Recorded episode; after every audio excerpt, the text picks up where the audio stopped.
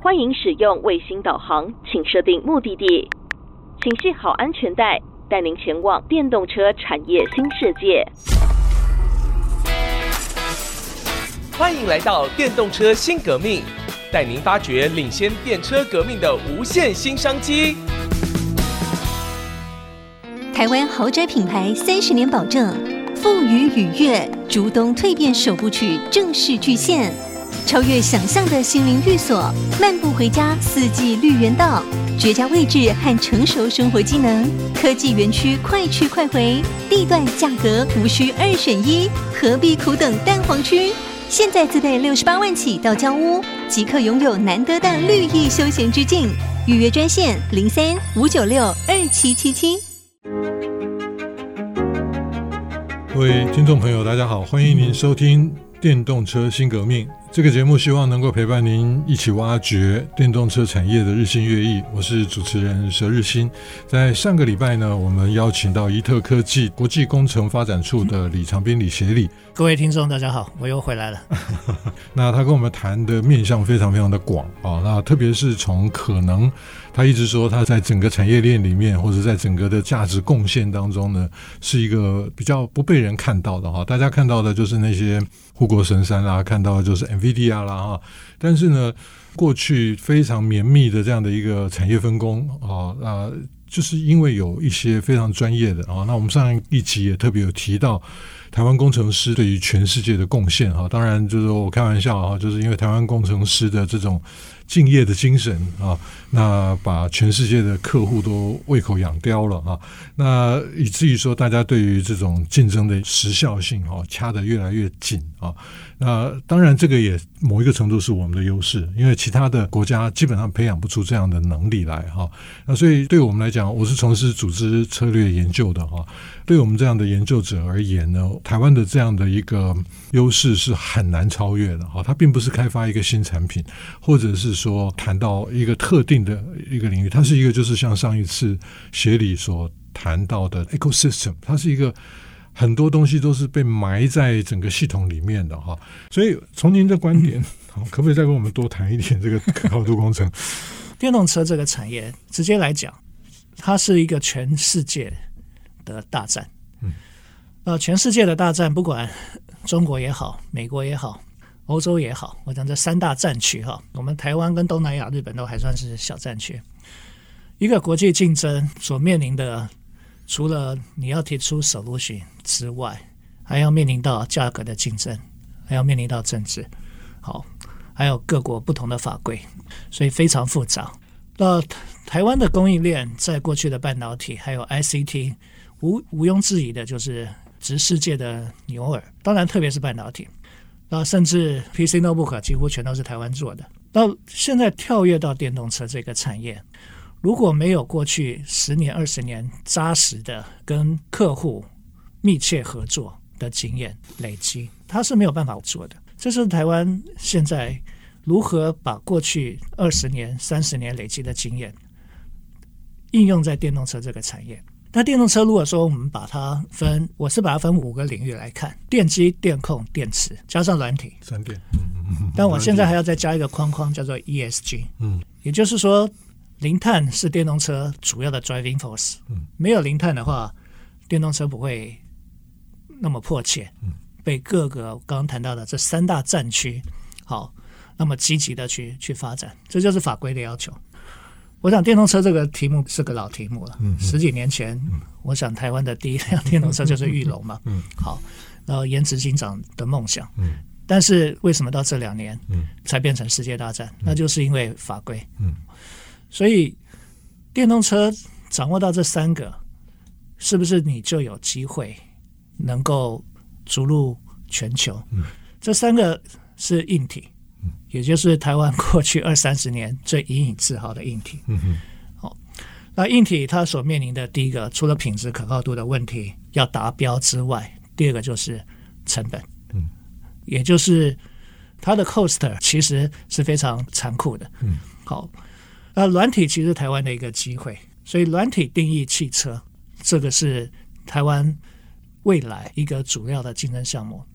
所以我们也加入了 MH 的联盟，我们可以看到它的主轴就是软体定义汽车 （Software Defined Vehicle），利用软体能够弥补硬体上面的竞争力，甚至可以说是锦上添花。所以，软体、硬体在电动车这一个领域里面都必须要同步发展。那当然，另外一个就是 ESG，好，也就是说你所有的供应链都要能够符合零碳的要求。任何一个供应链如果没有达到你的下一个 user 对于碳足迹的要求，你一样会被淘汰。好，也就是节能减碳的这个观念，你不要把它当做我是为了工作而做，而是要从自己的自身开始。好，台湾九成的能源的碳排放是来于能源的损耗，九成啊，这个这个是不夸张的说法。好，你如何把这个能源改造成绿能？呃，就可以达到整体的节能减碳最大的一个目标。所以电动车它以单独考虑电动车来看的话，它只是节能减碳的其中一环。你要考虑到整个 ecosystem，从那个充电桩开始，从车辆报废回收系统开始，还有从整个政府政策的绿能去 support 整个充电桩在绿能的供给上面不予匮乏。所以这整个平台才叫做我们谈的电动车的 ecosystem。所以这个架构非常可观。那你达到一个零碳的要求，你可以开始跟全世界做生意。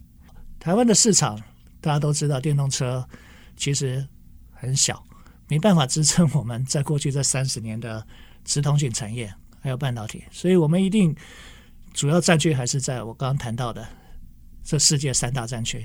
当然，东南亚也会是未来的一个一个主轴哈。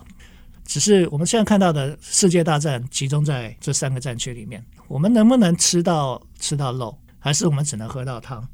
关键是在除了技术之外，还有一个我们能不能够提供一个接近零碳的 solution？我想这个是针对电动车来讲啊。当然，半导体在电动车的应用绝对不会只有电动化。它还有智慧化，那智慧化就是另外一个台湾的竞争的优势啊！不管是自驾车，不管是未来把 AI 导进来也好，我想这些都是台湾未来可以逐鹿世界的一个核心价值。我相信我们的听众朋友都很清楚一件事情啊，Tesla 真正赚钱啊，最近它从今年年初就不断的降价，那它是完全颠覆了。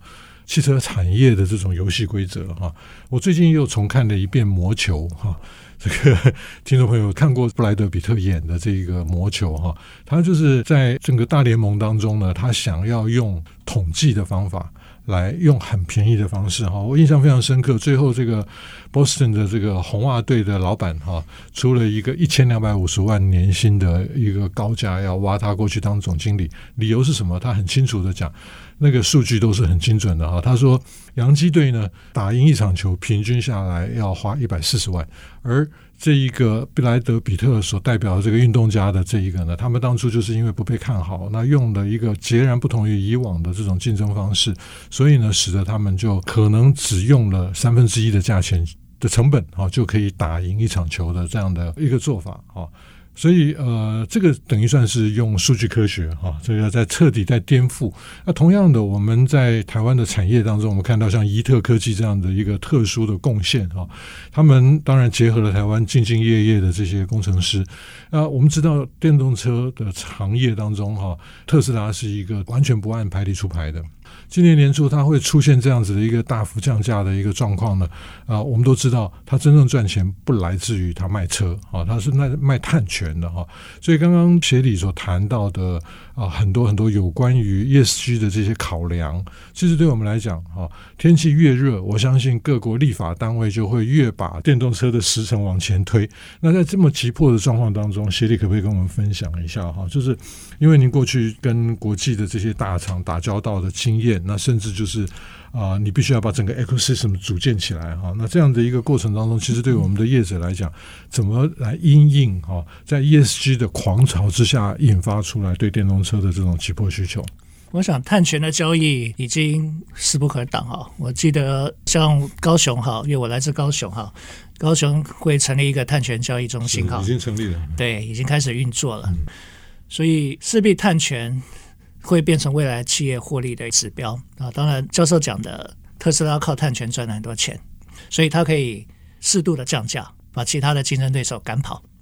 那如果在这个 ecosystem 里面，你没有掌握到低碳的一些技术，你在碳权这一块，你绝对赢不过过它。那当然，特斯拉是一个国际车厂，它拥有很完整的一些资源去让它做这件事。不止它在 Fremont 有厂，它在 TI 有厂，它在中国有厂。但我们台湾如果能够打进它的供应链，当然在碳权这一块，我提供的 solution，我的 BOM 也好，我的材料也好，我一定要能够满足低碳的要求，去让他认可。所以刚刚提到的，我不只靠技术。而且我还要靠低碳的 solution 来让我的客户好，不管是特斯拉也好，或者其他的国际大车厂，好，服饰也好，都能够认为我提供的不只是一个很 fancy 的技术，而且还是一个低碳的技术。那低碳当然，我是本身是学材料化学的哈，我一直认为低碳是一个很难达成的。各位如果了解，现在有一个循环经济，嗯，也就是循环材料，嗯，循环材料等于是要把用过的材料。重新加工再回来使用，也就是有点返老还童。好，这个是创造减碳的比例，目前调查是最高的循环材料。所以可以看到，我们工研院全力在发展循环材料，怎么把材料循环再利用，甚至未来运用在电动车上面，是可以造成一定的减碳。对整个车厂来讲的话，它提供的低碳省路线循环材料的导入会是一个蛮重要的关键。我所知道的车厂哈，在欧洲哈，因为现在谈到 ESG 啊，所以我把 ESG 跟汽车做一个连接。过去我们谈到的电动车，反正就是电池嘛，好，电池当然是零碳的。可各位有没有想到，如果你在充电，你用的不是绿电，你是灰电，嗯，你还是火力发电，嗯，你整体来算你的碳，其实并没有减少，嗯，好，这个就是我刚刚谈到的 ecosystem 要达到零碳，才叫做。真正的节能减碳，台湾的绿电到现在应该还不太够用。好，所以你就算做出电动车，实际上还并不是真的会达到大家的要求。欧盟有一个 ELV 的法规，也就 End of Vehicle，也就是说，汽车当它在 End of Life 的时候，不管是十年或十五年，百分之八十五的材料零组件要能够被回收。嗯，回收应用在别的地方也好。好，反正就是你一定要能够回收，嗯，这个就是让地球的资源能够充分被循环使用。但现阶段这个是法规，嗯，但现阶段已经有一些大车厂，他会要求我的汽车上面，我的电动车上面，在未来我要用一定比例的回收材料，嗯，那这个在计算碳足迹来讲是有很大的帮助。但各位就是知道，汽车对品质可靠度的要求是很严格的，嗯。我如果要导入到回收材料，我面临会更大的技术的挑战。嗯，嗯，所以对台湾的材料供应链，不管是金属也好，或是塑胶也好，你看到的是一个机会，嗯，但是你吃不吃得到？嗯，所以从 ESG 的观点来看，整个车子要达到低碳是一个很难的挑战，很大的 challenge。是，呃，非常谢谢呃协理哈，那我们先休息一下，待会儿继续回来，从伊特的观点来看看电动车的大未来。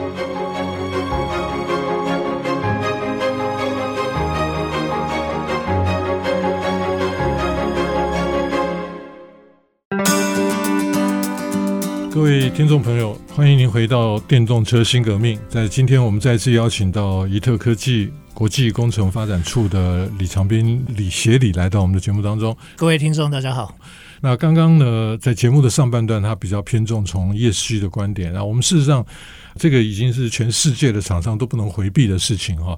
大家也很头痛。今年下半年十月份开始，基本上大家已经开始面对欧盟的 CBM 的一些挑战了哈。那当然，它的税还没开始苛征，但是呢，我相信这些问题已经很快的就会造成很严重的一些成本压力哈。商业周刊在前一阵子哈，大概也有一期的专题的报道哈，谈到有关于因为协理是高雄人嘛，哈，就特别谈到南部的这些扣件产业哈。那呃，最近大家刚刚因为在休息之前，协理也特别提到了这个有关于可能碳权跟后续的一些循环经济、循环材料这些 issue 哈。那对我们来讲哈，我想最近我自己所参与的一些工作里面也谈到了呃，比如说以塑代钢哦，那钢材。是对我们传统的汽车业是很重要的，但是呢，从某一个角度来看，现在如果可以轻量化，也是电动车的一个发展的主轴哈。除了我们看到电气化的这些或自驾的这些发展以外，轻量化其实都不断的会造成跟协理有关的这个，您是材料专家哈，那这个也会掀起另外一波的这个狂潮哈。所以我想特别请您啊，因为。您长期的参与在这些国际的哈，又又去年就已经跟这个 A AEC 哈有合作。那当然不只有 AEC，我相信过去跟这些国际标准组织哈，那特别从材料的观点，可不可以再跟我们的听众朋友有一些分享？我们在先前的很多讨论都 focus 在半导体哈，好，那当然不是不是半导体新革命，所以我们还是要回到车子，还还有 ICT 哈，所以这一段 不过这很重要啊，就是因为这个是有这些基础，我们才知道怎么跟国际大厂打交道。那现在呢，我们要进入另外的一个只是转轨，但是用同样的模式在做。对，我们可以看到一辆车子上面，它除了一些。电池还有半导体 ICT 的产品为主之外，其实很大的一个是车体的结构。车体结构除了传统的钢材，还有塑胶材料，还有玻璃嘛，就是面板。你可以看到很多有机、无机跟陶瓷材料、金属材料啊。这样来讲，传统的燃油车它的重量，它其实不是太要求。但是今天导入到电动车，如果你的车辆能够走向轻量化，嗯，你的电池的 loading 一定可以降低，嗯，你可以让你的里程多走一点，嗯，所以这是一个 driving force。嗯，钢材我们有办法用更轻的金属材料，像是铝材或是镁铝合金去取代。所以我们谈了半导体产业是台湾的强项，但我们好像忽略了，其实台湾的钢铁业、台湾的塑化业也为台湾贡献很多，嗯，好，甚至纺织业。他们也需要转型，去搭上电动车的这一股热潮。所以我们可以看到，轻量化会是另外一个台湾的传统行业能够借由电动车创造更高的利润，但是难度事实上不简单。嗯，也就是说，你要让一个材料，不管是你是新材料也好，新材料的开发或者循环材料的开发，你面对的就是。中国跟韩国的竞争，嗯，好，他们的低价能不能抢到？嗯，他们有出海口，嗯，我们有没有出海口？嗯，好，他们的出海口就是他们自己有完整的供应链，好，我们要卖给他应该不太容易。但是我看到的电动车的轻量化是另外一个 driving force，好，除了刚刚谈到的电池也好，半导体也好，那对台湾的业者借由跟台湾的一些研发单位合作。提升自己的技术，那新材料的开发当然是一条路，但刚刚提到的循环材料的开发是可以造就更大的减碳的贡献。那循环材料，我所知道的，不管是塑胶也好，钢材的取代也好，呃，已经有一些政府的计划在支持。宜特去年也跟金属中心合作开发了。呃，循环铝材的子计划，那我们也是负责验证分析的项目，好、嗯，也这个这个有放在他们的计划里面。这个不算营业秘密啊。呃，可以，对，好，因为我们有有有有合约的，正式正式有有签签约，就是针对循环铝材的开发。刚刚提到的，宜特做的是验证分析，宜特不是做做材料，好，所以我们在验证分析这一块，我们的材料分析。能够帮他们找出更多的我说的 loopholes，好，也就是我除了证明我的材料能够达到跟新材料同样的水准之外，我还借由我的材料分析去证明它为什么可以达到跟新材料一样的水准。当然，这是一特隐形人的价值哈，因为卖材料的时候他不会知道是谁做的分析。好，这这就是我谈到的，你要开发一个新产品，你要知道为什么。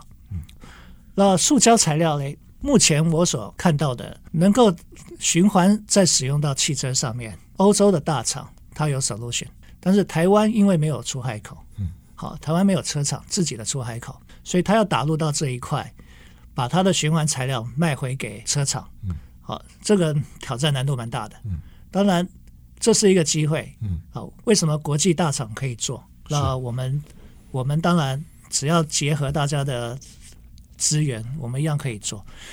那国际标准目前在这一块只有客规，也就是说它没有公规，所以你要打入国际标准是蛮难的。此其实也，对 就是我们要参与在这个一开始的这个时间点，我们如果就切进去，而且我们能够证明我们的优越性，那正如同三十年前我们改变了整个半导体产业的游戏规则。协理一直很客气啊，就是。呃，说伊特是隐形人啊，但是没有你们的助攻啊，没有这些第三方的这些的的，的了不起的工作。坦白讲，我们的产业也不可能发展的如此绵密，那而且如此专业的分工，能够挑战这个世界最难的这个部分哈。啊，我们非常感谢伊特科技的国际工程发展处的李长斌李协理再一次来到我们节目当中，非常非常感谢您，嗯、谢谢，谢谢主持人，谢谢各位听众，我们下次见。本节目由 DigiTimes 电子时报与 IC 之音联合制播。